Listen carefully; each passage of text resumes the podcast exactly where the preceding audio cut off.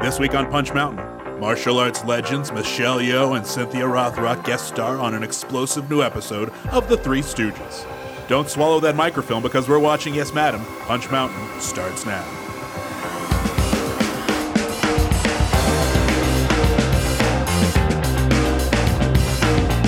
Hello and welcome to Punch Mountain, the podcast where we review action movies one by one to discover the definitive ranking of action movies, not determined by us, but by the action gods themselves.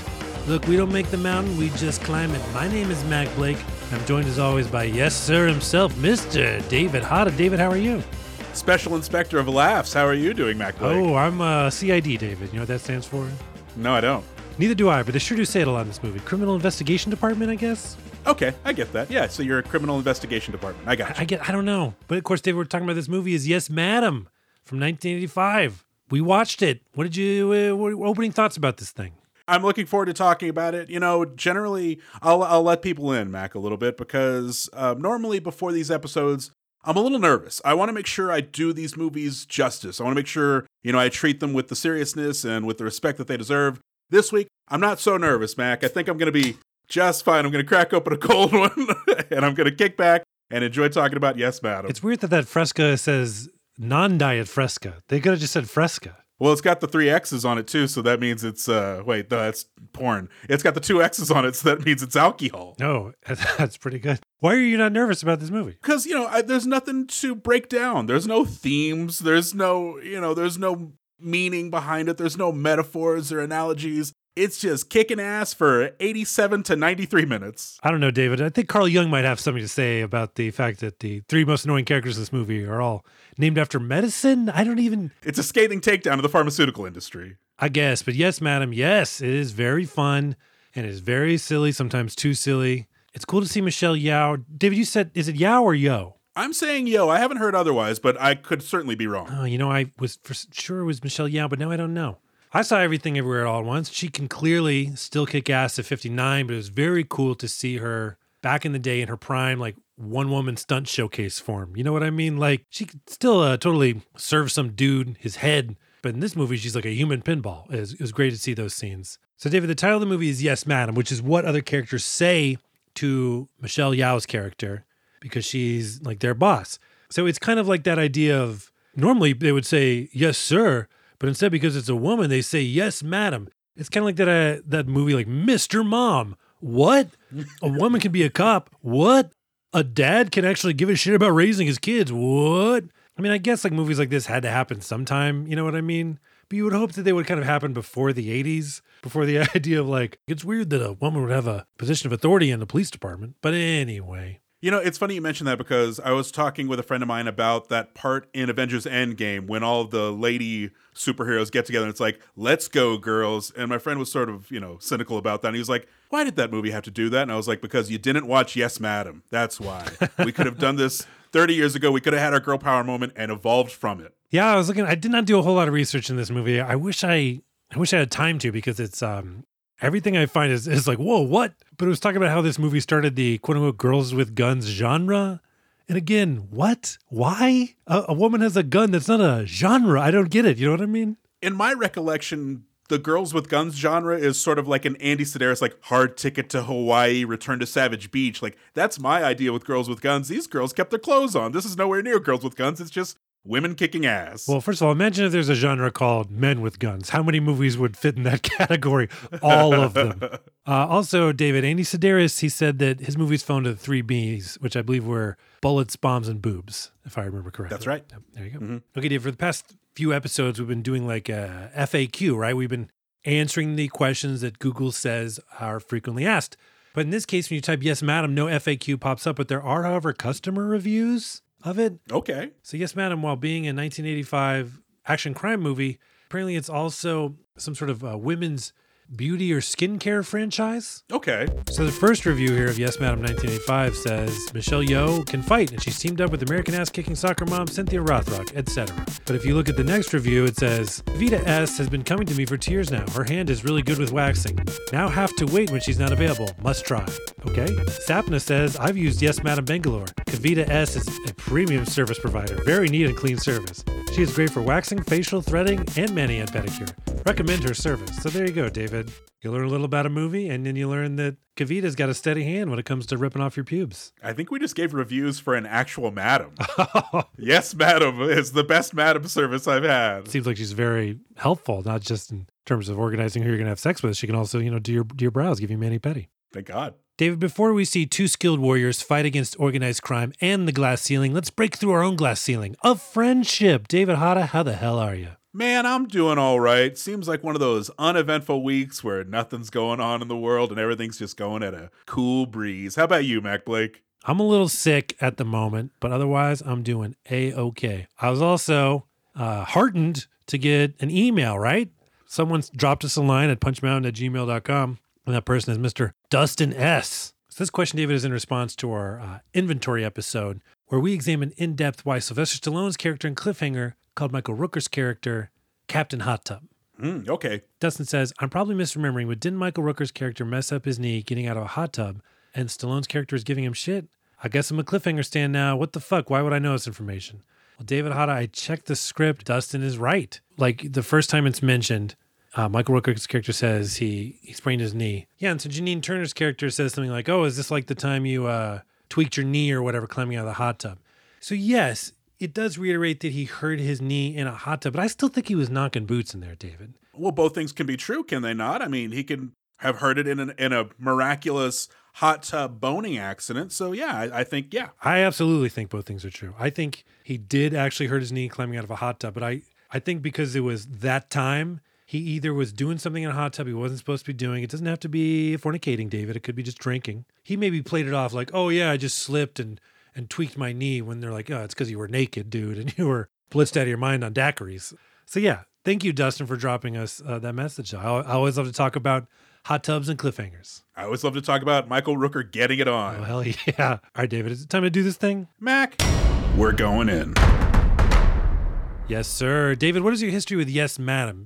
2 weeks ago, you said, hey, let's do Yes, Madam. And I was like, sure. And then I looked it up. I'm not familiar with this movie at all. I didn't know who was in it. I actually, you know, you had mentioned that Michelle Yeoh was in it. And I was like, oh, okay, cool. So I went to look up the rest of the cast and saw that Cynthia Rothrock was in it. And that got me very, very excited because this is my first Cynthia Rothrock movie. That was a name that I recognized from video stores since I was a little kid, from about 11 or 12 years old. She was in so many movies, but at the time, as a kid, you know, I kind of had this snobbishness about, action in general. I wasn't really big into action as a kid, but also like direct-to-video movies. Like, I thought there was a lesser quality to them, or why even bother to watch them if they're not going to be a part of the regular conversation at school? So I just skipped them. But like, when this show came up, when Punch Mountain came up as an idea, Cynthia Rothrock was one of the first names I thought of, where it was like, oh, good, I get to atone for this dead spot in my movie history. I get to watch stuff like this. So I was very excited about it. What about you, Mac? What's your history? Yeah, same kind of thing. Like, I was familiar with Cynthia Rothrock, just the name, but I'd never seen anything. Like, Michael Dudikoff, I know, is like an action dude from the 80s, but I've never seen any of the American Ninjas. Chuck Norris was kind of like that for a while. Like, I don't think I saw Delta Force, my first Chuck Norris movie, until in my 30s, I guess. Everyone remembers their first time with Delta Force, David. But in terms of Yes, Madam, I had seen a clip posted online, two women just beating up like a room full of dudes. And then I was like, what? This clip is awesome. What movie is this from? And I was like, oh my goodness, that's Michelle Yeoh, like a very young 1985 Michelle Yeoh. You know, we were looking for movies to do. And I was like, you know, let me check out what are some good Michelle Yeoh movies in terms of action. I looked up a list, and top of the list was Crouched Tiger, Hidden Dragon. And I was like, I think that movie might be too boring. I remember being a little bit bored by it in theaters, but I don't know, maybe it's great. But then also, Yes, Madam was on there. I was like, there we go.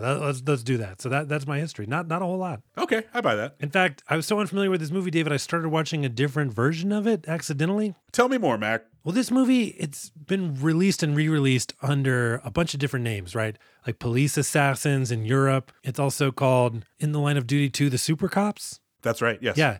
In fact, the version that we watched, like if you type Yes, Madam, you can rent a movie called Yes, Madam. When the title happens, it still says In the Line of Duty 2, The Super Cops. When I searched for Yes, Madam streaming, a little link popped up. It says, oh, included with your Amazon Prime subscription, click here. And I did. And the movie is not called Yes, Madam. It was called In the Line of Duty 2, The Super Cops. I started watching it, David. And then I was like, this first scene is definitely from a different movie, but oh well. And then later on, I saw the version called Yes, Madam, and I was like, I think they're probably the same. And I checked, and the version called Yes, Madam was 7 minutes longer. And I started watching it, and they are definitely different movies, David. Well, for example, In the Line of Duty 2, The Super Cops is completely dubbed over in English, and they changed a lot of that dialogue just to match the movement of people's mouths. As we go through this, I'll shout out some scenes that did not make it from Yes, Madam into In the Line of Duty 2, The Super Cops. But what I'm trying to say is, people, if you're still listening to this, and you haven't turned it off yet already, look for the version that's called Yes, Madam. That's the one we're talking about. Yes, this is going to be a little tough. This is going to be like the driver levels of search engine optimization. Also, to muddy the waters a little bit more, I know that Rifftrax is releasing a version of In the Line of Duty to Police, the Super Cops or whatever. So, like, Yes, Madam's just going to be gone by the time this gets released. No one's going to be able to find it. All right, David, hey, to get a level set, can you read the back of the box description? You bet I can. Michelle Yeoh stars in this action drama as a senior police inspector Inc., assigned to work with another lady inspector from Scotland Yard to investigate the murder of an agent from the Commercial Crime Bureau of London who was killed because of the evidence he has collected against a crime syndicate in Hong Kong. As the duo try to work around each other's polarized cultures and background, they kick and punch their way through the investigation, leading to two small-time pickpockets, Strepsil and Aspirin, who had stolen the passport containing the evidence from the agent before he died. As the bumbling pickpockets try to dodge the assassins in hot pursuit, they eventually turn to the lady cops for help against the crime boss. 1985, 93 minutes, directed by Corey Yuen, not rated. This is helpful. Yeah, that's a helpful description. Now, what this is not telling you, David, is this movie probably should have been called The Bumbling Pickpockets, as they are more of the stars of this movie than the lady cops. And if you're like, why did the description have to call them out as lady cops? Oh, listener, that's all this movie does, is point out that they are women who are cops. Hey, look, they're women. Let's harass them and constantly point out that they are women. And not in a good way either. Not in a good way. What am I talking about? Let's get into it. Okay, David, this movie starts with some opening credits, and one of those names in there, I know, Tsui Hark. I was like, that's a person who's directed some stuff. Another name here in the credits I want to give a shout out to, executive producer Dixon Poon. Oh, Dixon Poon, what a terrible name you have. I found out that, do you know who Dixon Poon was once married to? I have no idea. Michelle Yeoh. Oh, okay. It's very rare that you get a credit that's going to make you stop the movie a minute and a half, but we had to make sure this wasn't like some sort of mob name where it's like, oh, I owe money, I owe taxes, so let me change my name to Dixon Poon. Yeah, I just wanted to make sure if I read it backwards, a ghost didn't appear or something, but no. Nope. Nas Kid did not produce. Oh no, there's a demon in my room. No. Why did I say that? Okay, how's this movie actually start? Well, we're going to open in a bookstore where some obvious pervert flasher is scoping for his next victim. Unfortunately, he picked the wrong lady just trying to live her life. Police Inspector Ng, played by Michelle Yeoh, billed here as Michelle Khan, who slams the guy's dick into a book and immediately ingratiates herself with the audience. She tries taking the perv back to the station, but her collar gets interrupted by an armored car heist in progress. Here comes our first action set piece we'll call Deadly Withdrawal. So, David, after we get the flasher sequence, which, by the way, in the version I watched originally was not in there at all. And the version that I watched on Amazon called In the Line of Duty to the Super Cops, the first scene is clearly from a different movie, but it's an amazing first scene. Just want to give a shout out to it. It was also some sort of robbery. It's really great, but it has nothing to do with Michelle Yeoh. Yeah, I mean, I guess those cops are super as well. But, David, this opening scene, the editing and pacing of the action set piece of Michelle Yeoh's character disrupting this bank heist, it's amazing, right? I say editing and pacing because it's the way they cut this thing, it feels like a Rube Goldberg device, like a visual one. And like, you remember the game Mousetrap, David? I sure do, yeah. It's like every shot something happens, right? Someone lands and they jump up, and the other shot, they land and kick a person, and then that person lands and then rolls over. Like, there's no action stopping at some point. It's just like bang, bang, bang right to each other. And some reason, like the editing, the pacing of this initial fight got me so jazzed up. This is my first markout moment. Oh, wow. Right away. Okay. I loved it. I got so hyped right away. Yeah, they do a really good job throughout this movie with the actual physical fight sequences. You know, the movement is very kinetic. I particularly like watching, well, we'll get to them, but there's some characters or there's some actors in this movie who just, you know, it's a joy to watch them fight. And this is going to be the first instance of that. It's very affordable action, but it's quite good. Yes, and if you're watching this movie for the first time, get ready for Michelle Yeoh to crush every 1980s look that she is rocking in this movie. Oh my God. The fashion in this thing, it's amazing, but it's great. It's not over the top 80s, but it is, I can't describe it. It's just great though. No, this whole intro, she's making a statement. Like her, you know, her intro into the action part of this scene is, you know, she's hiding behind a car. She's shooting through doors. It's awesome. And this is going to be my first mark out moment as well, somewhere around here, where she actually, she shoots a bad guy, and then he blood spits into the camera, like this thick, rich 70s red blood is spit at the camera. That's going to be my first mark out moment. I was like, okay, this movie is announcing itself and I'm ready for it. Yeah, the opening scene here fucking rules. Yes, it rules, but God almighty, Mac, did they get permits to shoot this? Because like when the scene first starts, when the getaway comes, and I actually like that it's a true getaway car, because as soon as they get out, they shout to everybody around, "Get away!" So I was like, oh, awesome. Looking at the crowd's reaction, looking at like the passersby, I'm not so sure they got permission to shoot this movie, Mac. Yeah, David, Hong Kong action movies were kind of filmed like improv everywhere, where part of the appeal was terrorizing locals. You know what I mean? Like, oh, I didn't know this was an action movie. I think I'm about to get shot. Oh, it is. Like, that's just part of the fun of making these things. So Inspector Ng returns to the station and is greeted like a hero. She's even greeted by Chief Inspector Wong, played by Melvin Wong, who brings her someone else's flowers and some casual sexual harassment. Wong asks Ng to postpone her upcoming vacation, but she says no way, and she's off to her hot date with British national Richard Norton, played by Michael Harry. I want to say in the version I watched, the original version, first of all, the scene where she was greeted by flowers was cut out of the version I saw, which doesn't, why? Was somebody who editing it like, people don't want to see a woman get flowers? I don't know, no. But also, I'm pretty sure his name was Richard Norman in the version I saw, which is, look, no offense to the name Norton. It just seems like someone screwed up. I don't know why. You'll notice in the notes, I can't stop saying Richard Norton, because it's an all-time movie name, like Richard Norton. Look, and if your name is Norton, if you know any Nortons, let us know, punchmountain@gmail.com, and we'll be the first to apologize. But David, again, I'm not going to spend the whole time talking about this, but in the version I originally started watching with the dub dialogue, Inspector Ng's boss, Chief Inspector Wong, was like, hey, let's go on a date to celebrate. And she's like, you better stop or I'm going to tell your wife that you got a girlfriend now. And he goes, oh, okay. It's no fun to joke with you is what he says in the Yes, Madam version, which, right, I mean, that's like perfect textbook sexual harassment. Like, I'm saying something inappropriate, you don't like it, so, oh, look, you're no fun. Oh, you're the cold fish, all right. Geez, I didn't know I hired Inspector Bitch. You know, that kind of just like, Jesus Christ. But in the dubbed version, he says, sorry, I won't refer to our amorous past again. Okay, I won't refer to our amorous past again. They didn't have an amorous past in the original script. Whoever was like writing the script for the dub version was like, no, let's have them have dated. Yeah, you can't have a woman exist in this movie unless they're romantically involved with a man.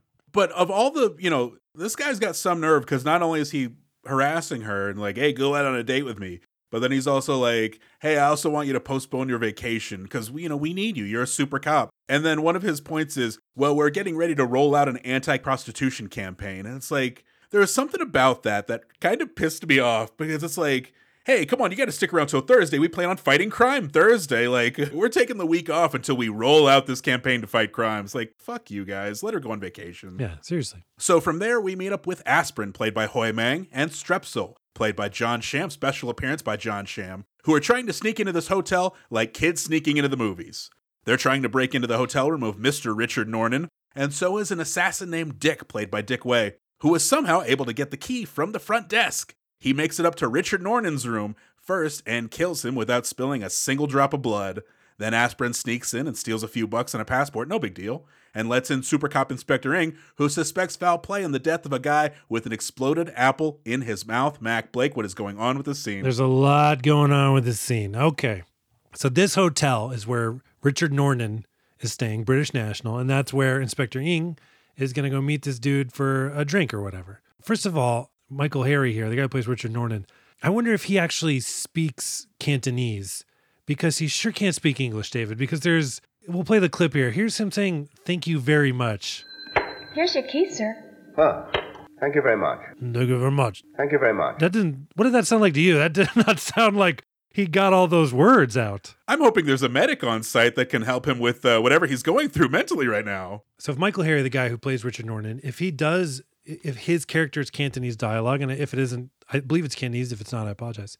If he is the one actually providing the dialogue for that character, it's not overdubbed, then great. It sounds like he's very fluent in it. But, you know, because he's like a white dude playing a British national, I expect him to be able to get out the words very much. Is that Am I asking too much? Perhaps. But, you know, once we get to Cynthia Rothrock, and in the dubbed version, it's some British lady who, you know, that's not Cynthia Rothrock at all. So I wouldn't doubt it if it's not Michael Harry. This whole, the production of this movie feels like one big tax dodge where you can't get any straight answers on, like, who's providing the dubs? Who's producing this movie? What's the name of this movie? It's like, it's staying one step ahead of the law. And these two dudes, Aspirin and Strepsil, which I'm familiar with that. Aspirin, David, do you know what Strepsil is? I am not familiar with Strepsil. It's a lozenge.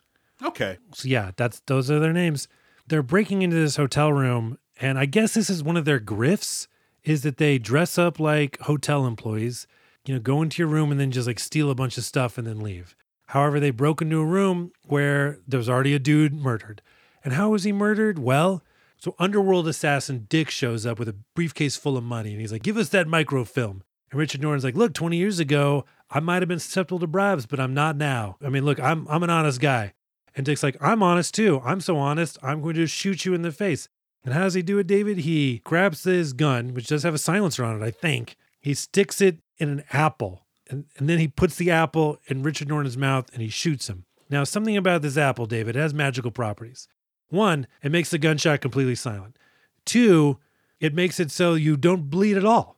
You can get shot. The bullet doesn't leave your body. It lodges in your head, but no blood comes out of your head. There's no muss, no fuss. This is really one of those, like, the one trick that doctors don't want you to know. And that trick is you can kill somebody with an apple. It's like the cause of death will just end up being he choked on an apple. Yeah, I was excited to try this at home, David, but I have a little hang up about murdering people. I don't like to do it. I haven't been able to test it out, but I'm going to take his movie's word for it. And then when Inspector Ng comes in the room thinking she's going to meet her friend Richard Norton for drinks, she finds him dead. And how do we know he's dead, David? Because they powdered his face white. They added some white face powder. I guess he's already a ghost. He's already on his way to becoming a ghost. Meanwhile, you've got Aspirin and Strepsil sneaking in.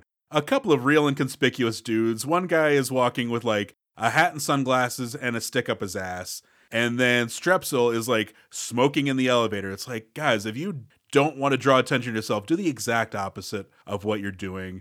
So, and then when they try to sneak into Richard Norton's room, they do the old credit card trick where, you know, they slide the credit card into the door and open it.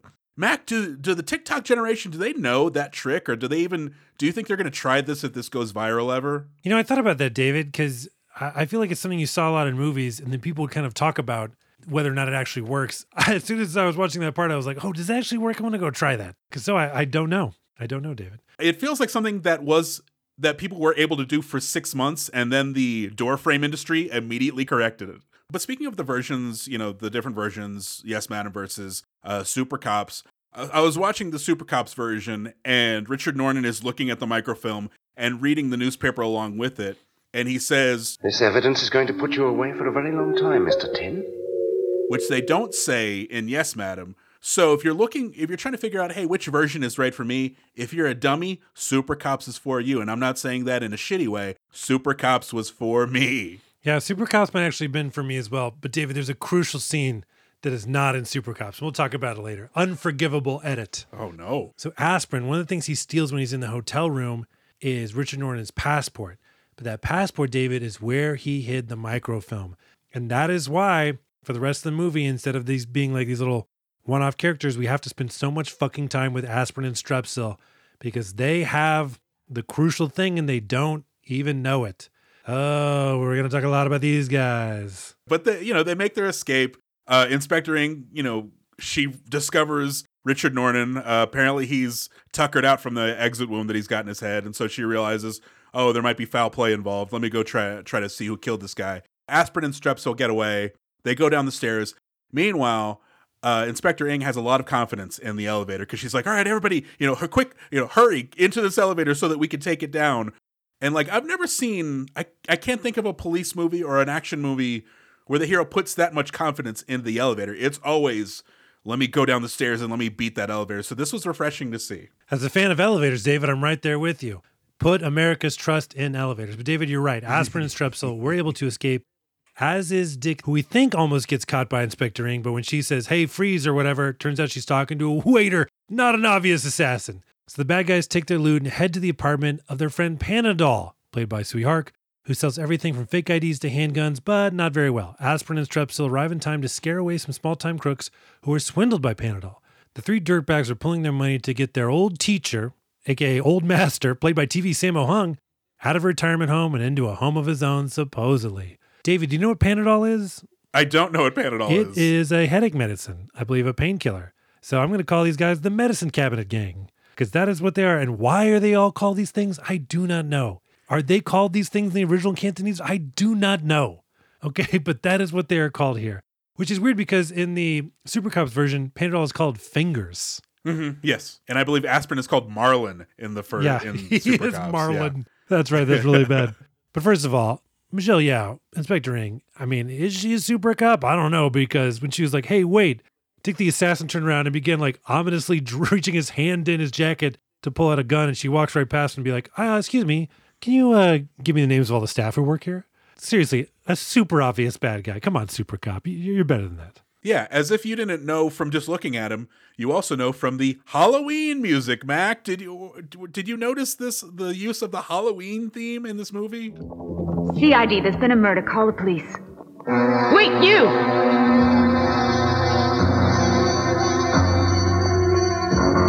It was bizarre, but it made me feared of him the same way I would be of Michael Myers. So when we see Panadol's apartment, these bad guys show up because Panadol is like, you sold us some guns that don't actually work. His apartment is Screwball Comedy Central. It's kind of like it's like Marx Brothers, right? They're just like doing all these things, and it's pretty wacky.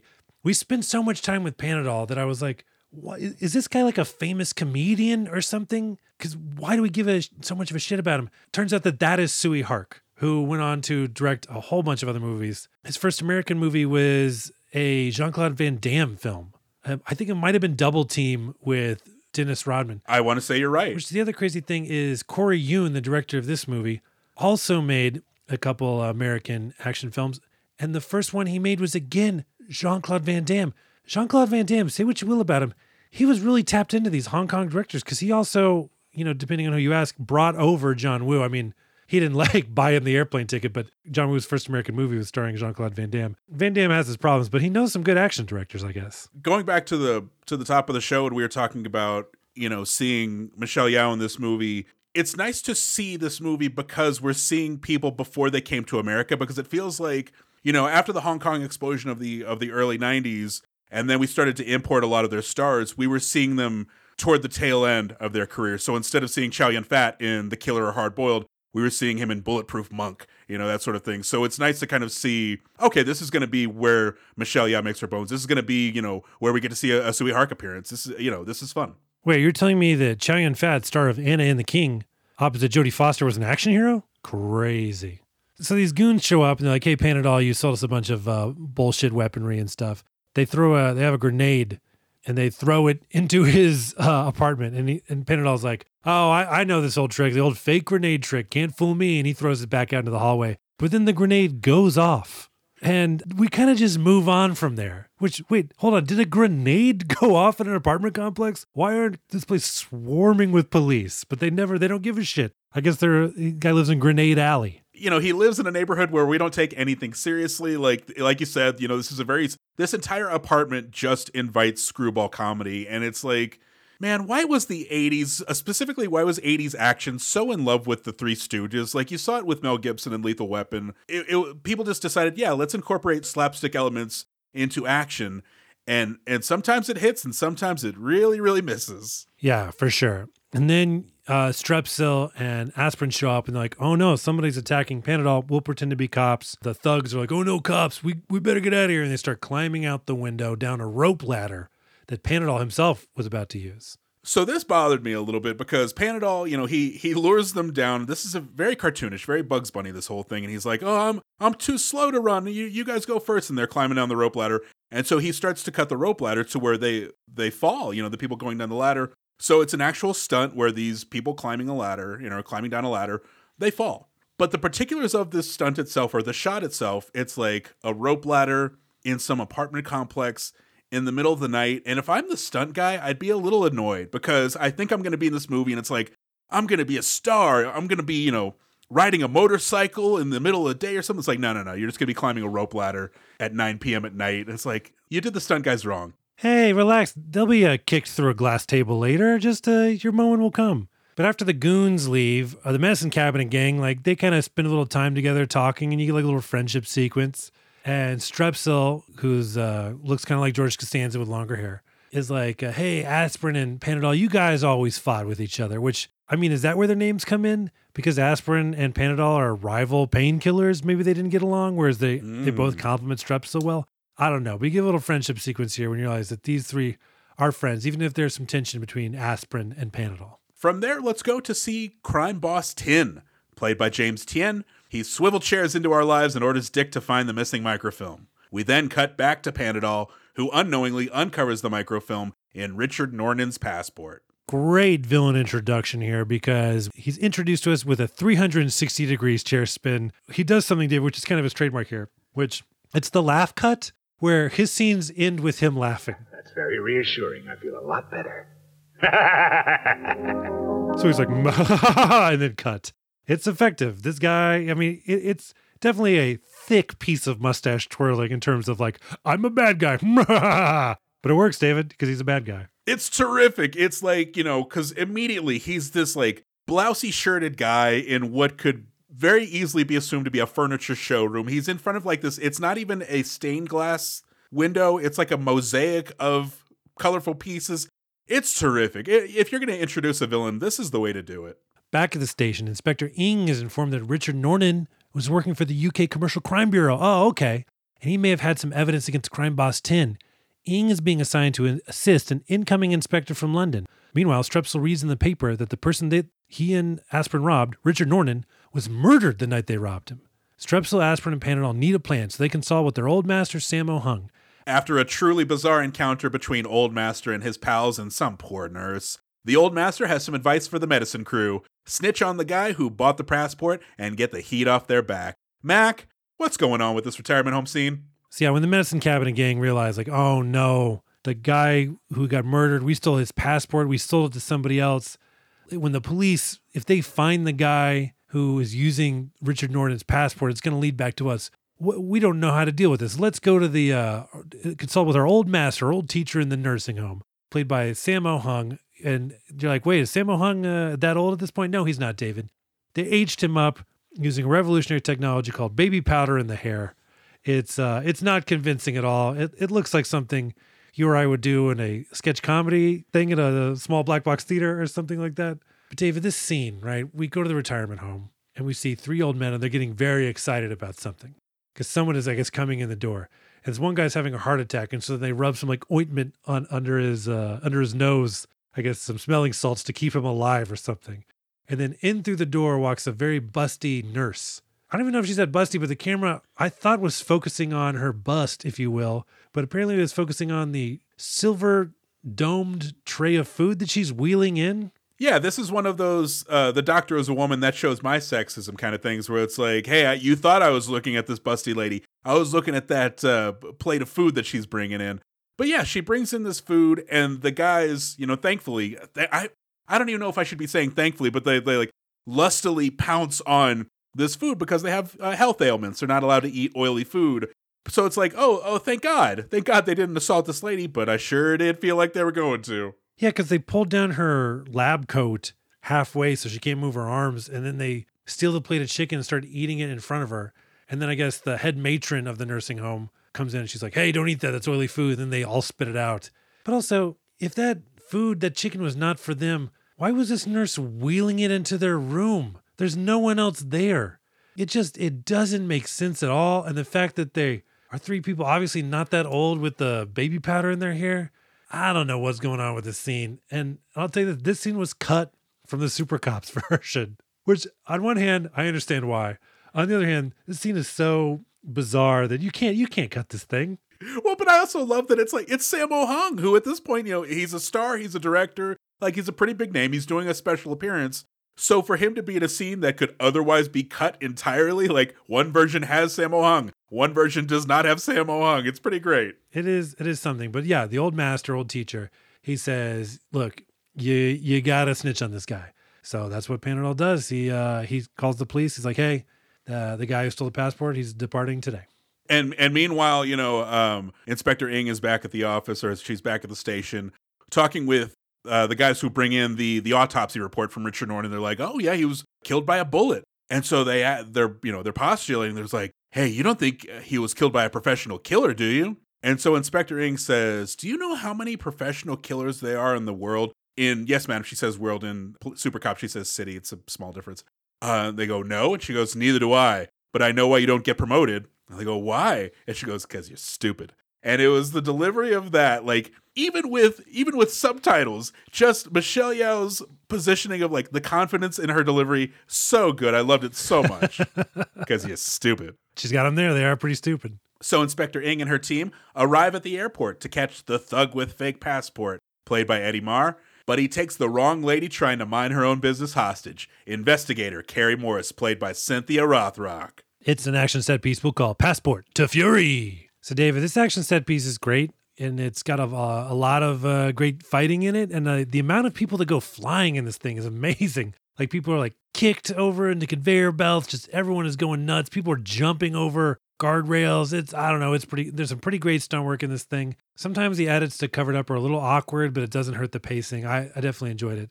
And then, yeah, so thug with fake passport tries to take someone hostage, but it turns out that lady takes hostage is Cynthia Rothrock, who then beats the shit out of him. Cynthia Rothrock, playing Carrie Morris, delivers like 6 knockout kicks to this dude who just keeps getting back up. But yeah, I still enjoyed it. Yeah, it's a very impressive introduction. It's a very nice way to meet Cynthia Rothrock. The only thing I think they did her wrong on is the fashion, because, we've mentioned it already. Michelle Yeoh looks great throughout this movie. She's rocking that 80s fashion.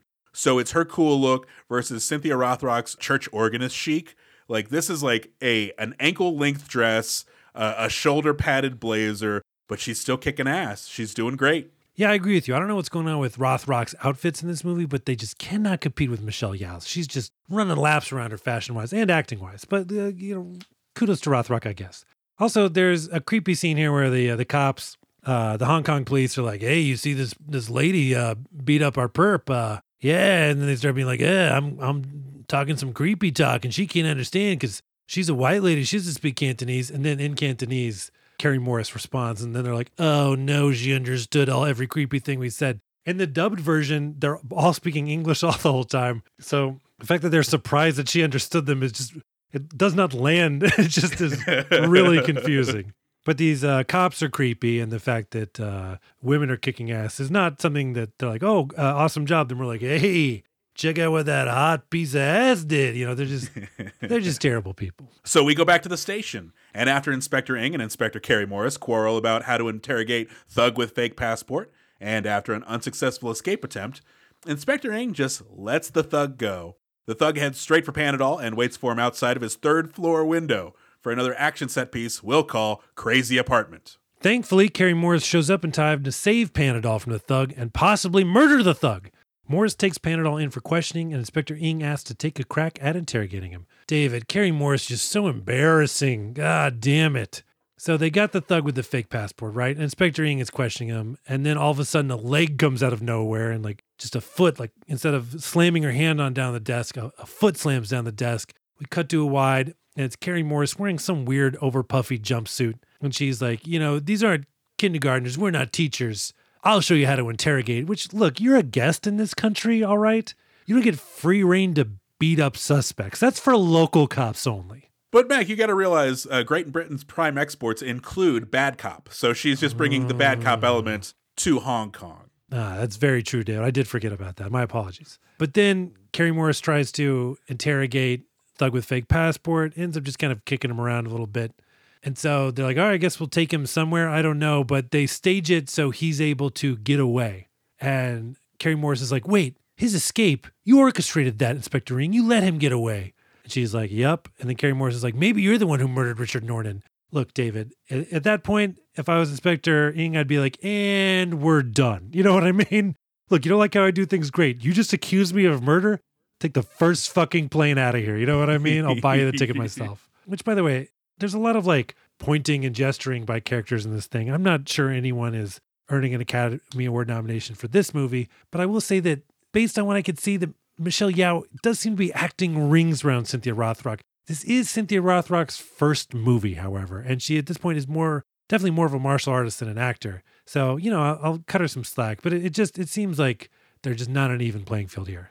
For sure. I'll give you that. I'm willing to give Cynthia Rothrock a wide berth because like you said, it's her first acting gig.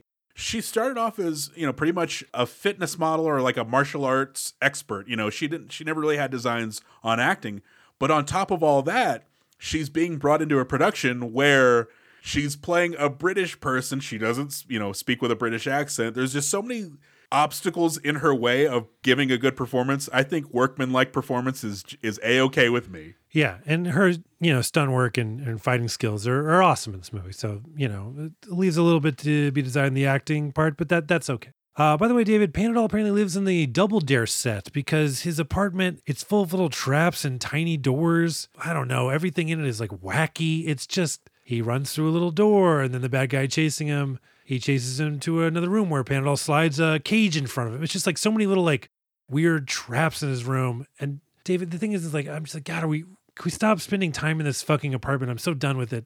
But David, at some point, the thug with the fake passport, he reaches over to grab Panadol. But Panadol, it's not Panadol, David. It's a dummy.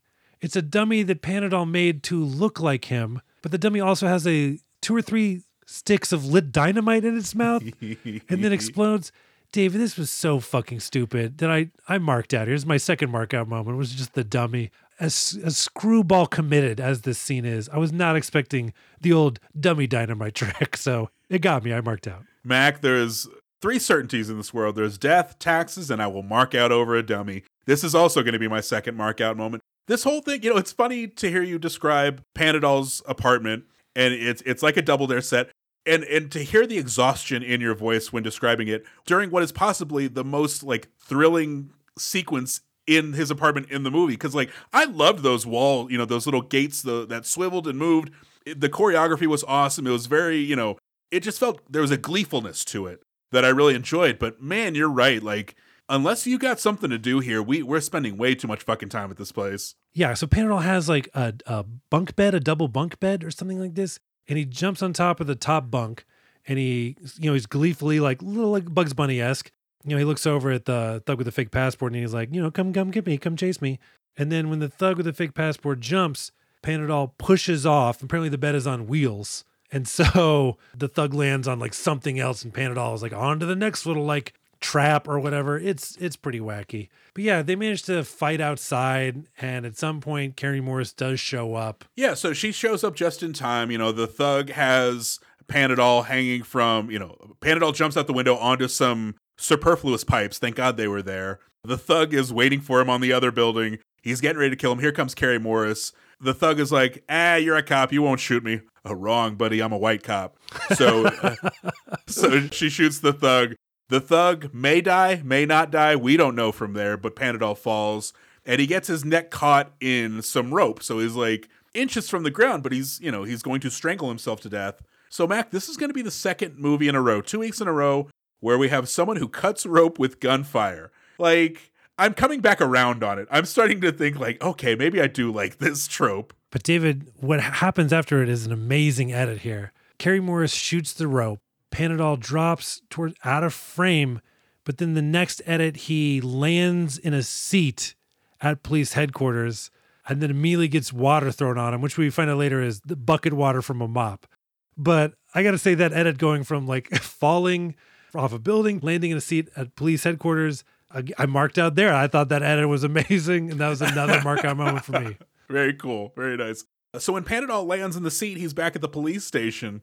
And Carrie Morris is, you know, interrogating him again. And, you know, she throws the mop water in his face. He's like, oh, you're nasty. I hate you. And she goes, you know, they've given me a nickname around here. Again, we're going to talk about the different versions because in Super Cop, she's called Dirty Carrie. That makes sense. You know, it's a play on Dirty Harry, of course. And Yes, Madam, she's called Nasty Foreign Chick, which there's no elegance to it, but I do love it. Well, he even says like, she's like, what do you think my nickname is? And Panadol's like, Foreign Chick. She's like, how do you know? He's like, well, because cops don't have any imagination. And another criminal turns around and he's like, that's what I've been saying. And she's like, close, it's Nasty Foreign Chick. Maybe that rhymes in the original Chinese, David. I don't know. But then, you know, so here comes Inspector Ring. She's like, all right, hotshot, We've dealt with your barbarian ways for too long. Let me try to interrogate Panadol. And she brings out this binder full of criminals. and opens it up, and Pandadol's flipping through, and he comes across a photo. Thank God both of them are on there. It's aspirin and Strepsil. And the poker face on Pandadol is shameful. Like, you're supposed to be a criminal. Petty or no, you're supposed to be able to not snitch. And the fact that he is unable to keep from snitching with his face is very disappointing. Yeah, so originally he's not even looking at the pages of the Book of Suspects. He's like looking right at Inspector Ng while turning the pages, being like, look, I'm not taking this seriously. And then he looks down and sees his friends, who that's who she wants him to find. He might as well shout it out, hey, look, it's my friends. What are they doing there? Oh, no. It was pretty bad, but also kind of funny. I did not mind that part. I liked it. Yeah, me too. But David, back to the lair of the laughing boss, Tin. Yes, we're going to check in on Tin and his assassin friend. I don't know. Let's call him G.I. Borat. And he's played by Fat Chung. They learned from Dick that aspirin and Strepsil regularly play at a local pool hall, and that would be the best place to find them. So let's go there for a scene where aspirin and Strepsil get hustled by a pro snooker player. Ooh, excitement.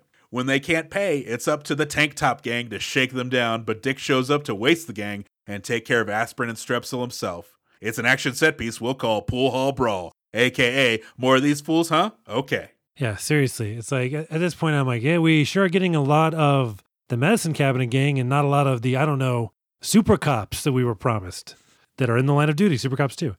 But David, you called him G.I. Borat. His name is Mad Dog, and Mad Dog is wearing some, I would say, non-realistic makeup in this. Mac, is this whiteface? I don't know if this is whiteface. He's wearing a U.S. military jacket, and he does have a giant fake mustache and giant fake black eyebrows. It looks like an elementary school kid was trying to dress up like Saddam Hussein in a school play. It just, I don't know what it is, but it's not good. And look, if you think we're dancing around who Mad Dog is, you know, the reporter's questions, who, what, when, where, why, how, we don't know. It's really not very clear. I think it feels like he's stepping in and saying, oh, Dick's not doing a good job, I'll be the assassin. But then then Dick shows up. He's like, how you doing, Dick? Good to see you again. So I don't know what the fuck this guy's doing here. Tin, the supervillain, is assembling more people in his super bad guy squad. I like the cartoonish thought, but it's a little too cartoonish in execution. They might as well have brought in, like, I don't know, Muttley the dog or something like that. Well, this is the murder puppet. And then just, like, I don't know, a puppet shows up. It was honestly just a hair's breadth away from being a puppet. We get another bad guy laugh cut here. For me, with two jackasses like you working for me, I could use a whole barrel of Lucky Stars. Cut. Which, again, I like that. I do enjoy it. This is the time, you know, it's the second time we hear the laugh. This is when I determine that it is infectious. Every time I see it from now on, I can't help but laugh along with this guy. So when we meet up with aspirin and Strepsil, they're not just in the pool hall. They're in there trying to, like, hustle chumps, try and find people some hustle, and they end up hustling a pro snooker player who I think is a real dude, because they showed a clip of him winning, like, the billiards championship on TV. Oh, God, we're spending so much time with these dudes. Are they the stars of the movie? I don't know. But they're about to get beaten down because they welched on a bet. And then Dick shows up, and he beats up the people where they're going to beat up aspirin and Strepsil. And then aspirin and Strepsil are trying to get away, but Dick is on a motorcycle, David. One of the things that motorcycle Dick does to track down Strepsil and aspirin is he jumps his motorcycle after them. But David, he uses a very obvious ramp, right? He's driving down the road, and that road has a motorcycle ramp on it, and that is what he drives off of. Look, I love stunts as much as the next person, but you can't let me see the fucking ramp. If someone's going to do a pretty big jump, you can't show me the trampoline, you know, unless it makes sense that a trampoline is there. Unless the trampoline is egregiously ridiculous, in which case this ramp was like Hot Wheels track. It was a straight up curve along the wall. I loved it so much. My guess is this maybe is the stunt district of Hong Kong. That's why the ramp was there. That's my only explanation for it. But you know what? Overall, I do not care about this snooker saga. We come back to the pool hall later. I still don't care about it. This whole sequence, the only good thing it does is it makes use of the names aspirin and Strepsil, because Dick comes in and he's looking for them. He's like, where's aspirin and Strepsil? And some guy says, try the pharmacy, and gets his ass kicked. And I was like, that's the only reason why you named them that. There you go. That's the whole point of the movie, is just set up that dumb joke. Happy now? Happy now, yes, Madam Crew? I am. But Ng and Morris, they're going to interrogate a bartender looking for info about aspirin and Strepsil. when who should appear but Aspirin and Strepsil. Dick leads them to the men's room for their murder, but here comes Ying and Morris to save the day. But not really, as Aspirin and Strepsil are able to escape, and so is Dick. Kudos to Dick for having the underrated knife belt. Having a knife that's also part of his belt. He's able to use that to threaten Aspirin and Strepsil. But our heroes come in, Carrie Morris and Inspector Ying, and they try to fight Dick 2-on-1, but they cannot beat him, which I'm okay with this. I'm okay with like not easily taking down the bad guy, because then it's like, oh, they're setting up a final fight later on. I'm looking forward to that. So it's a quick action scene, but it's fine with me. Yeah, you know, it, like I said, with the action in this movie, it's very kinetic. I enjoy watching them work. Dick Wei is my MVP for this movie. Just watching how fluid his body is, working with Rothrock, working with Yao. It's really great. This is going to introduce a drinking game that I thought of about halfway through. Drink anytime you have genuine concern for someone's spine, because there's a moment where Michelle Yeoh, or the stunt person, I think it's her, right? I think she did her own stunts, yeah. Okay, so there's a part where Michelle Yeoh gets flipped onto a sink, and, you know, it's a sturdy porcelain countertop, and she, like, goes spine first onto it, and this movie will do a thing throughout where it's slow motions, the most brutal falls and brutal collapses, and I'm not one who likes those. But if you are a drinker, you can drink every time you see one for the rest of this movie. Yeah, they'll choose the slow-mo. A lot of shots involve breaking glass. And I will say that lends itself to slow motion. But yes, there is one scene in particular later on that they slow down where I believe a man lost the use of his legs. But we'll talk about that when we see it. So Strepsil and Aspirin realize, like, hey, people are really trying to capture us here. We need to find a place to lay low. They decide, like, hey, well, let's try to get arrested. And after a couple unsuccessful attempts to get arrested and thrown in jail to protect themselves from that raging Dick out in the streets, Aspirin and Strepsil then devise a plan to lure Ying and Morris to the pool hall and get their revenge on Snooker the Kid and the Tank Top Gang. But Ying and Morris bail and leave Aspirin and Strepsil to get their asses kicked. Yeah, so once they decide to return to the movie, they go to Panadol's place to see if he can help them retrieve the stolen passport. This whole chunk, Mac, is a whole lot of who cares. Oh, yeah. I do not care about it. And the fact that we end up back at Panadol's place again. Oh, I'm so bored with this location. You know, this is another part that got cut from Super Cops, the extended Cop versus Meter Maid sequence. This lasts so long. It's funny. There's a charm to it. But like you hired two action stars to be in this movie. Can we use those action stars at some point? I would have liked to see that. So apparently the actor that played Aspirin, Hoi Mang, did a lot of stunt choreography for this movie. So yeah, I guess he's, you know, a skilled performer, but I'm super fucking bored by how much their characters are in this movie. But the Medicine Cabinet Gang does, however, realize that the passport was hiding some microfilm, and now they have some decisions to make. Do they turn it over to the cops, or do they try and turn it over to the criminals to get some money out of it?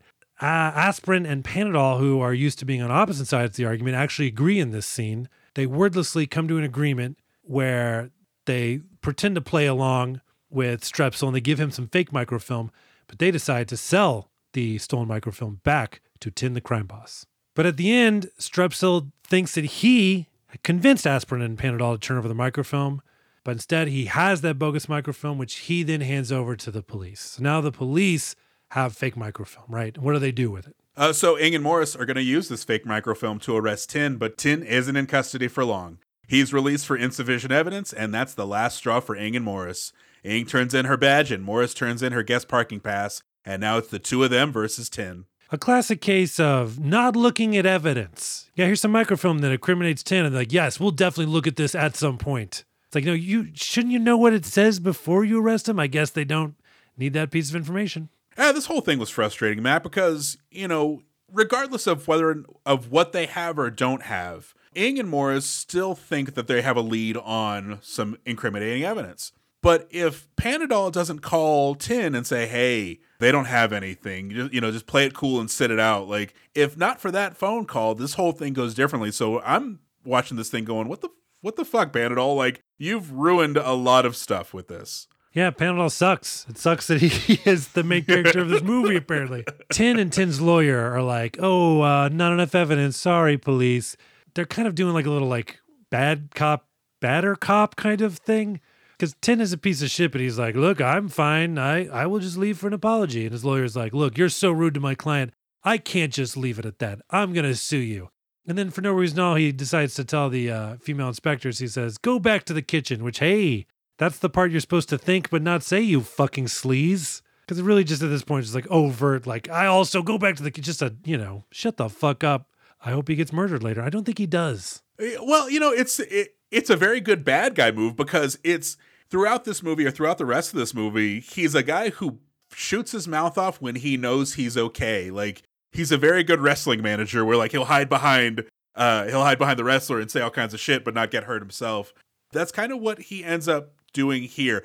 But yeah, he says, go back to the kitchen. And then Inspector Ng has a retort where she's like, oh, I'm sorry. I won't be so stupid again. Next time I'll nail you for sure.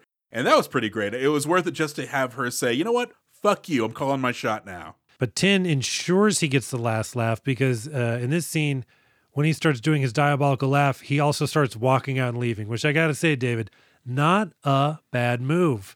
I think I'm going to start trying to end most of my interactions with other people where I'll start laughing while I'm leaving and then close the door. The sounds of my laugh, my mocking laughter echoing through the hallway. So then we cut back. Inspector Wong is like, hey, you need to leave this dude alone, all right? I'm taking you off the case. And Ng is like, you know when you take me off the case, you can take me off your fucking police force. And she turns in her badge and her gun. And then Morris turns in her what? Her, like, visitor's name tag, but then also her gun. Look, you don't need to turn in your gun to this dude. He's not your commanding officer. What are they going to have to do? Mail that gun back to the UK? Unless it was a loaner, unless she couldn't travel with one, and they were like, all right, you're here now, you could use this gun. I also like that, Inspector Wong is like, all right, I've got 2 tickets. You can go on your vacation. You just go home. And like, you know, Inspector Ng tears up her ticket. She's like, I'm not going on vacation. But you never see Carrie Morris tear up hers because she still wants to go home. Yeah, Inspector Wong here, he's like, look, you know how Tien is. Like the fact that you took a shot at the king and missed, your lives are in danger. So now you should get out of here. And Inspector Ng tearing up her ticket, great move. Crucial mistake though, David. She tore her ticket in half and then put those pieces together to tear it again. No, one tear. One dramatic tear. It doesn't work if you tear it up in tiny pieces. It kind of just, it undercuts the drama of the move. But you know what? So they both turn in their gun and badge, and Carrie Morris is leaving the station, and here comes Inspector Ng pulling up, and she's like, let's go. And there's been no character development at all in this movie, so this is friends enough for me. Like, the fact that they have a common goal and a common enemy, that's all I need. Friends forever. Yeah, because Carrie Morris up to this point has pretty much been kind of like a loud bully. And Inspector Ng, you know, has just been more subtle, a little bit more relaxed. And so it does seem like Carrie Morris is more hindrance than help. But in this moment where they're united, like, look, we're going to get some justice regardless of whether or not the Hong Kong police say it's okay. Yeah, I'm cool with that. So meanwhile, Aspirin is going to arrive at Tin's mansion, where he tries and fails to make a deal with Tien. His reward? A beatdown. Meanwhile, Morris shakes down Strepsil for information, and Dick shakes down Panadol for the real microfilm. Panadol is shot by Dick and dies, leaving Strepsil to enact revenge on Tien and his men. Classic Dick move by Dick, shooting Panadol there, I gotta say. So in his meeting with crime boss Tien, Aspirin employs a time-tested strategy, which is the big dick strategy, right? He puts on a tuxedo and slicks his hair back and demands to be offered brandy or something like that. Basically like, this crime boss will respect me if I pretend to be a highfalutin man. And of course it doesn't work. They see through him and they beat the shit out of him. And they're like, look, where's the fucking microfilm? So he's like, yeah, it's at Panadol's house. And so back to Panadol's fucking apartment we go. But I will say this about Tin's house. The Tin's like main area of his home.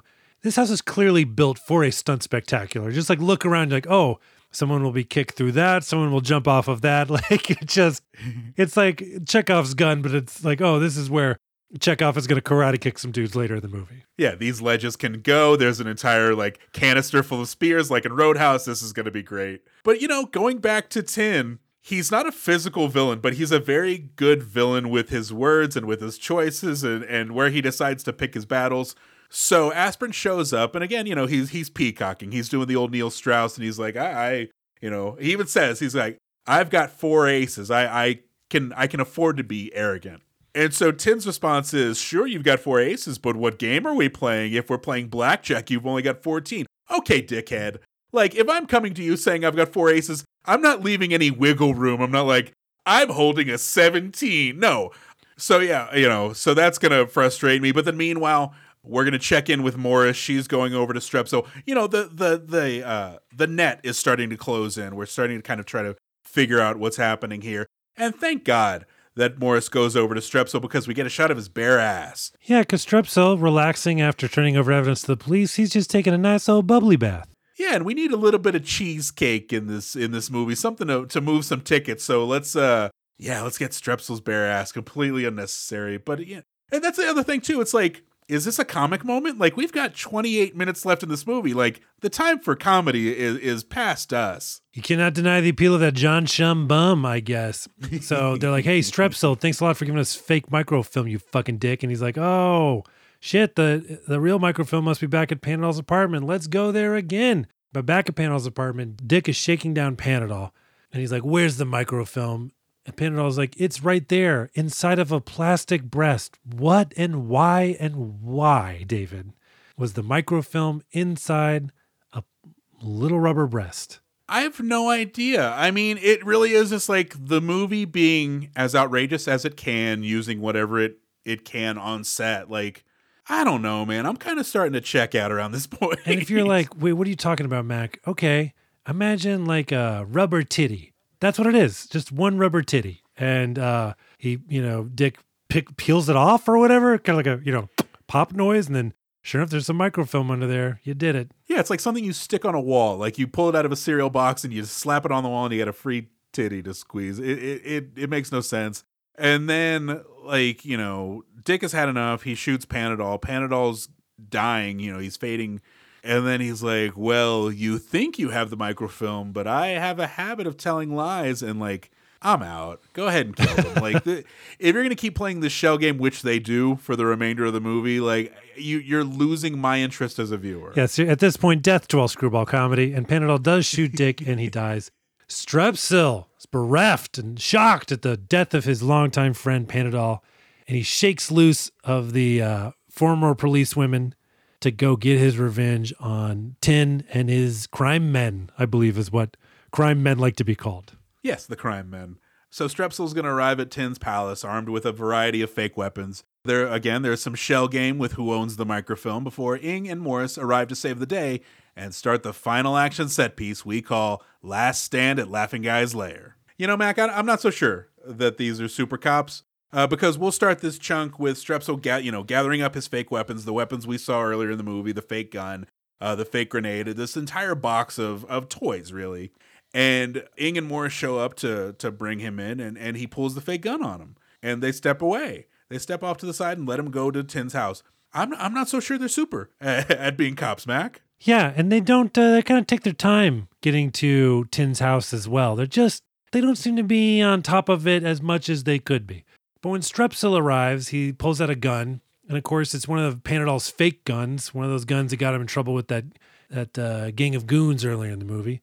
And that gun doesn't work. And so he pulls out another gun, and that gun doesn't work. And he throws a grenade, and that grenade is just, you pull the string and it plays like Rockabye Baby or something like that. One of those classic baby toy grenades. You know what I'm talking about, David. Everyone does. Oh my God, the time-honored party favor of the happy birthday grenade that you just throw at the birthday boy. Yeah, so this idea that Strepsil is coming there to beat up the bad guys, and then they very slowly realize he has nothing to threaten them with. We fucking get it. And yet the scene kept on going. It just took forever. It takes so long. It reminds you that these are, I guess, supposed to be the main characters of the movie because we sure are following them for a long goddamn time. But Tin has an awesome move here. I'm telling you, he is such an underrated villain with his little decisions. So he walks down the stairs while Strepsil is struggling with his fake weapons, trying to find the real gun. And Tin's like, I know those are all fake. Go ahead, fire them at me. You won't hit me. So Strepsil fires a couple of guns at him. Tin grabs a nearby guy, uses him as a human shield. And Strepsil fires, they're fake. The human shield doesn't get hit. And Tin's like, aha, see, I told you. It's a win-win for him because if the guy gets shot, he saves his ass. If the guy doesn't get shot, then he's like, see, I was right all along. That's a classic villain move. This guy, Tin, he knows what he's doing, and he does it pretty well. So in the midst of all this, Strepsil's trying to have his showdown, but then here come Inspector Ng and Inspector Morris, and they interrupt while the guy who was just used as a human shield is about to pour some gas on Strepsil and light him on fire because he swallowed the microfilm, and they want to just make sure they destroy him and the microfilm. So Ng and Morris show up. They shoot the gas can in the guy's hand, and it explodes. That was awesome. But then it's like, what does this movie want to be? Like, you know, it's been screwball up to this point, but it's been, well, I shouldn't say it's been grounded in reality. We had a dummy explode. So I don't know what this movie wants to be, Mac. I don't know either, David, but whatever it wants to be, it's about to be it. Because Carrie Morris and Inspector Ng show up, and the bad guy army shows up, and they're going to have a big old fucking fight. And right before the ass kicking begins, Carrie Morris sticks out her hand for a high five. Inspector Ng gives her a high five. And David, that high five right before the ass kicking began, I loved it. I marked out again. Because this is basically them being like, I feel the need for speed. And by speed, I mean a speedy ass kicking of all these bad guys. I think these are the most mark-out moments that we've had an overlap on, because this is also going to be a mark-out moment for me. The movie is setting it up like Tin's like, well, I guess I'll just leave you alone with the crazy 88s and see how you fare. And they're up for the challenge. I thought it was fantastic. Yeah, they beat up so many dudes here. And Cynthia Rothrock does show off some skills. She's like pole vaulting. She's doing some gymnastics. She's great. She even does the Matrix fingers at one point. She's like, you know, she gives them the old come here. I almost marked out at that. You know, I'm a little exhausted by this point in the movie, but you know, Cynthia Rothrock's still holding her own. Yeah, at some point, Inspector Ng, of course, Michelle Yeoh, I think it's her that kicks a dude off of a second-story ledge, and we slow motion see this real human being fall. And on his way down, he lands on his back against a table, and I guess bounces off the table onto the floor. And the slow motion fall, first of all, is brutal. Second of all, the sound effect of him hitting the floor, there's like a bunch of glass breaking sound effects. There's no glass there. It's just like, I guess I'm supposed to believe those are his bones at that point. Well, it's also moans of ecstasy because like they need to buy time for this slow motion. There's like, like, no, thank you. But, you know, again, this will be the first of a few slow motion moments in this last chunk of the movie. Mac, I didn't think I was going to have one. This is going to be my first JFC moment of the movie because like, I'm truly concerned for the well-being of some of these stunt performers toward the end. Yeah. You know, this one definitely is like, oh my, this is the one where I was like, oh, this guy can save him money on shoes because he won't need them ever again. He just fucking got paralyzed and we saw it in slow motion. I hope he's doing okay. I hope that guy just bounced right back up. Michelle Yeoh, again, just crushing it in like kind of a tracksuit outfit here. Cynthia Rothrock, however, is wearing this like pretty thick coat that just cannot be helping during fighting. And later on in the fight scene, she does take it off, but it's like, she's like fighting like a starter jacket pretty much. And it just, it's, I don't know if that provides a lot of movement here. Yeah, you're absolutely right. It's this big bulky coat and then she takes it off and there's like a long sleeve terry cloth pole. And I was like, you didn't prepare for this battle accordingly. No, she clearly did not. Not as well as Michelle Yeoh, who looks like she's going to wear a little breezy number, a lot of movement, and it's breathable material. At some point, Inspector Ng, played by Michelle Yeoh, she does this thing where she's fighting two bad guys. She holds on to a railing that has a glass kind of ledge. And she holds on to the railing, kind of like how you do it on an uneven bar or something like that. Yeah, she spins around like you would spin on a jungle gym. Like if you're sitting at the top rung and you're just like, wee, you know, just to kind of spin around. She does that. But in spinning around, she breaks through the glass on the underside of the railing. And in breaking through that glass, she grabs the legs of two guys who are trying to fight her, pulls them out, you know, pulls their legs out from under them and throws them to the ground. So, David, that would be an awesome move. But the fact that it was an awesome move also involved her going through glass. I marked out, my man. That ruled. You don't say. That's also going to be another mark out moment for me. Yeah, it's, you know, because you can also tell that it is Michelle Yeoh. Like, she's doing the work and it's fucking cool. Yeah, phenomenal. But now it is time for the final battles. Yes, Ng is going to take on Mad Dog while Morris is going to handle that dick. The police arrive to break it up, and only because Tin called them for the trespassing Ng and Morris. Everyone gets taken in to get this sorted out down at the station. Realizing this will just be another victory for the always victorious, always laughing Tin, Aspirin grabs a gun and blows crime boss Tin away. And would you believe it? That's the end of the fucking movie. Yeah, we get more comments on them being women and this thing like, oh, such beautiful police officers come to arrest me. I hate to complain. Just stop. There was a bit of a sexist moment in the battle between Dick and Morris where Dick hurts Morris a little bit. And he's like, oh my God, I'm so sorry. I didn't mean that. And then she kicks him right back. She's like, I'm not sorry. I did mean that. And, you know, it's little moments like that that make Cynthia Rothrock's appearance in this movie very satisfying. You know what else? This is kind of a weird thing to like, maybe. But in the way that, like, apparently The Rock and Jason Statham and their contracts for Hobbs and Shaw, they're like, oh, we get to only hit each other the same amount of times. We have to both land the same amount of punches. Inspector Ng is clearly more capable than Kerry Morris, because Ng takes on Mad Dog and basically just clowns him, right? Like, at some point she jumps and, like, does, like, a little, like, you know, she's doing, like, a little pose, like, oh, are we still fighting? And then he's going to use a knife, and she's like, oh, you have to use a knife to fight. Interesting. And so he doesn't. But then later on, she's like, oh, remember, there's always time to resort to that knife. Like, she's just fucking punking this dude left and right. And after she's done taking down Mad Dog, she's the one that finishes off that Dick. But we're really enjoying the fact that his name is Dick a little too much. But who, Dick Wei? No way. Inspector Ng, clearly the superior warrior in this movie. Yeah, but you know what? It kind of feels like G.I. Borat is a false god in this one. Like, he's almost the Goldberg of this movie, where the movie is propping him up without us seeing any evidence that he's awesome. So by the time you get to the final battle with Ng, you're just like, wait, what has he shown me to make me think that this is very scary? But yeah, she makes quick work of him. She throws him into a pool. Like, you know, this is the final, you know, killing blow, where she throws him into a pool. The stunt guy breaks his neck on the side of the pool. But you do a cut to Mad Dog in his face, and he's got glass cartoonishly sticking out of his face. This is going to be another markout moment for me. It's a nice little button on this whole, like, is it cartoonish? Is it not? It certainly left a cartoonish taste in my mouth at that one. And David, when you say Goldberg, you mean the overhyped wrestler, not the ABC sitcom The Goldbergs? I could possibly mean both. I think they promoted The Goldbergs without any sort of hype. Of course, I mean the wrestler Goldberg. So at some point, Aspirin comes in, and Strepsil is like, hey, by the way, they killed Panadol. And Aspirin is so mad, he grabs Strepsil's gun, which we think is fake. But thanks to a not really clear flashback, we realize that, no, he's got one actual gun there. And he shoots Dick and then kills him. So even though Dick was, you know, he lost the fight to Inspector Ng, it's basically this dummy Aspirin that gets the final takedown of Dick, which I got to say, he did not deserve that. And then Chief Inspector Wong shows up with a bunch of other cops. And Ng is like, I didn't call you. And Tin is like, yeah, I called him. I called him for trespassing.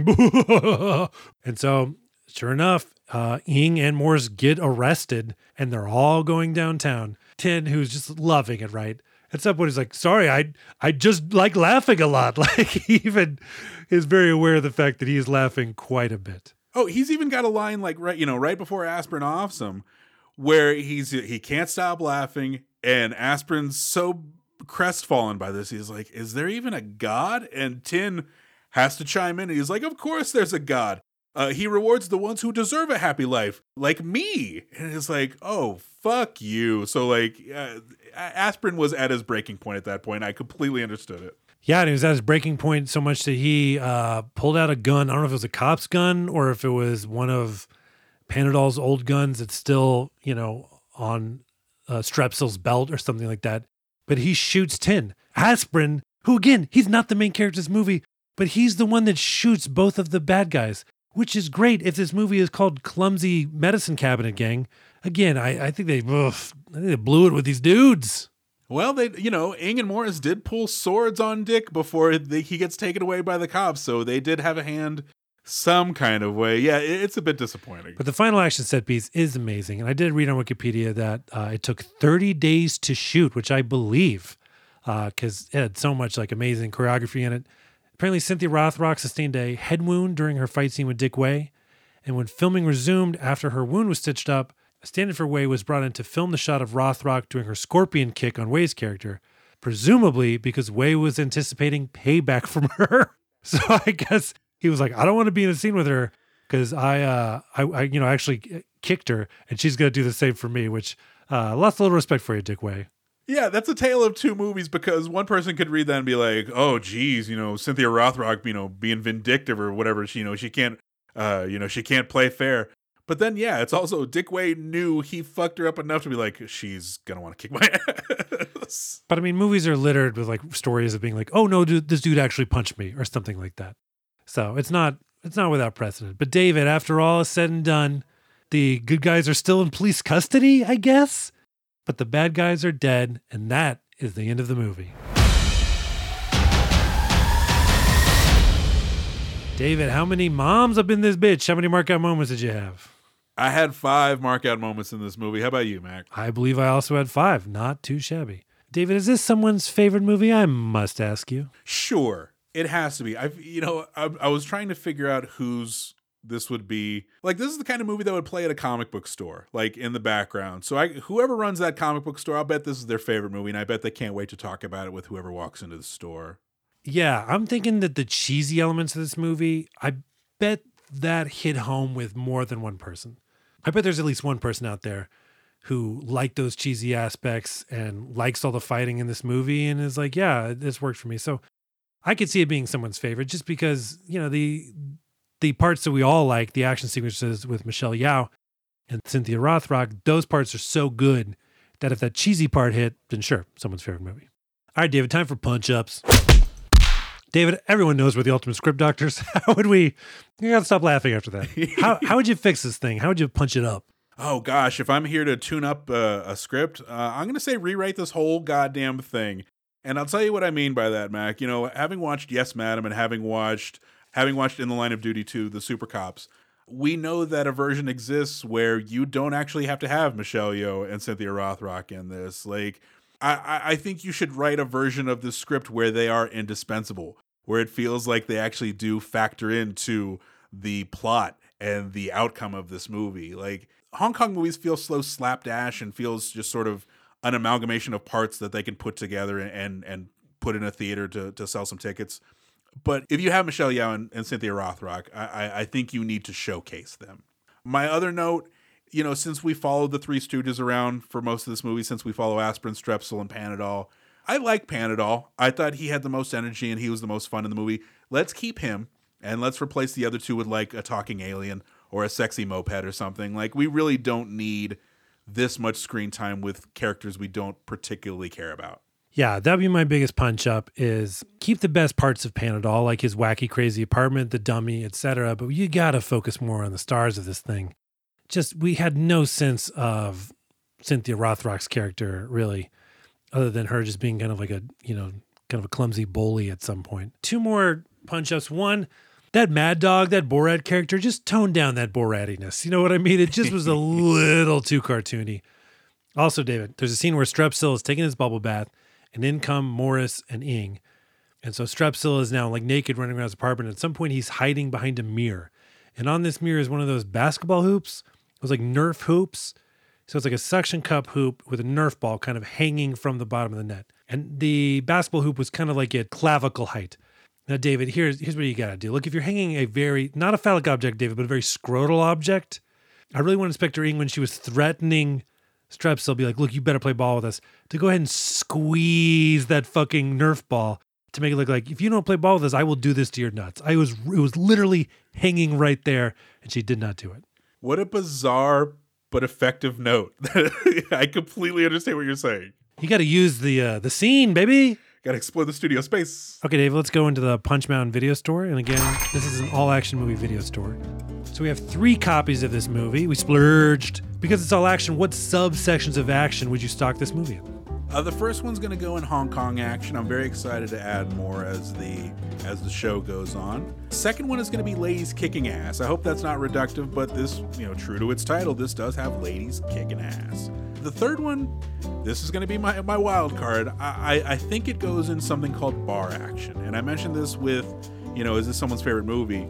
This is the kind of movie that plays well in a bar. Maybe with the sound on, maybe with the sound off, but it's just one of those that you kind of look up at periodically and you're like, oh, what is, you know, there's a dummy exploding. Oh, there's a guy doing, you know, double dare stunts inside of his apartment. There's a giant action set piece going on in the third act. Like, it's the perfect kind of movie to just look up at and see periodically. So I'm going to go bar action for my third one. Yeah, there's parts of this movie that would play well during a DJ set. You know what I mean? Like, I'm mixing up on the ones and twos, and behind me is the scene from Yes, Madam.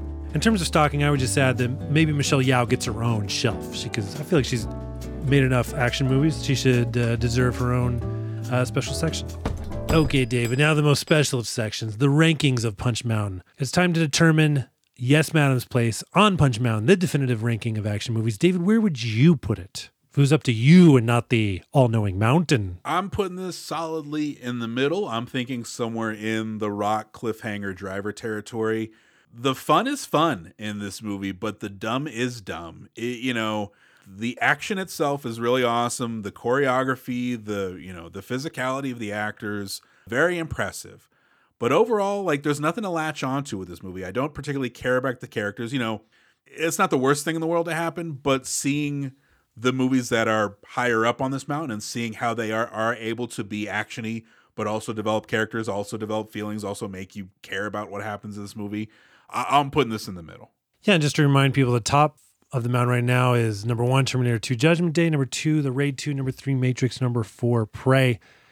And we've done 17 movies so far, and the 17th movie, which of course is in the, not even the bottom of the mountain, but the parking lot attendant's chair at the parking lot to the mountain. Number 17 is Chappie. Yeah, I put this in the middle too, because it has amazing sequences, but at the same time, yeah, like you just said, it's a little too dumb at parts, and it's a little too unfocused, because do you care about any of these characters, David? No, not even the ones I care about. Yeah, I care about Inspector Ying, but then she's not in, the movie does not reward me caring about her.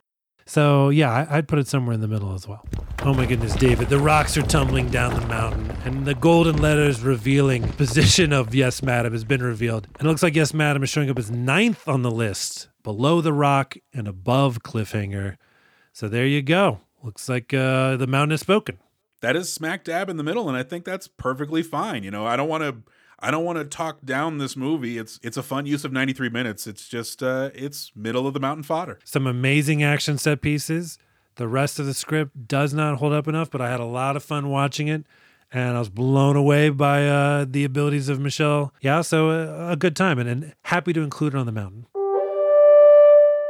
David, do you hear that horn? Oh, I do. That's the horn calling us to action. On this podcast, we talk a lot about fictional action heroes, but we also want to talk about real heroes taking action for vulnerable, underserved, or underrepresented communities. This month, we're spotlighting the Southern Poverty Law Center. Led by a strong team of civil rights lawyers, the SPLC is a catalyst for racial justice in the South and beyond, working in partnership with communities to dismantle white supremacy, strengthen intersectional movements, and advance the human rights of all people. After each episode this month, Punch Mountain will be making a small donation to the Southern Poverty Law Center. Also, for every review we get on iTunes, we'll add $1 to our donation, up to a certain amount, obviously, in case any bots are out there waiting to bankrupt us. And hey, if it's a good review, we'll probably read it on the air. For more information on the Southern Poverty Law Center, or to donate directly to them, visit splcenter.org. Folks, don't forget to add us on social media. We're on Twitter and Instagram at Punch Mountain, or drop us a line at punchmountain@gmail.com. MacBlakeComedy.com is your source for Mac stand-up. Next week, from 2022 and directed by Joseph Kosinski, it's Top Gun Maverick. We'll see you next week. Bye. Bye-bye.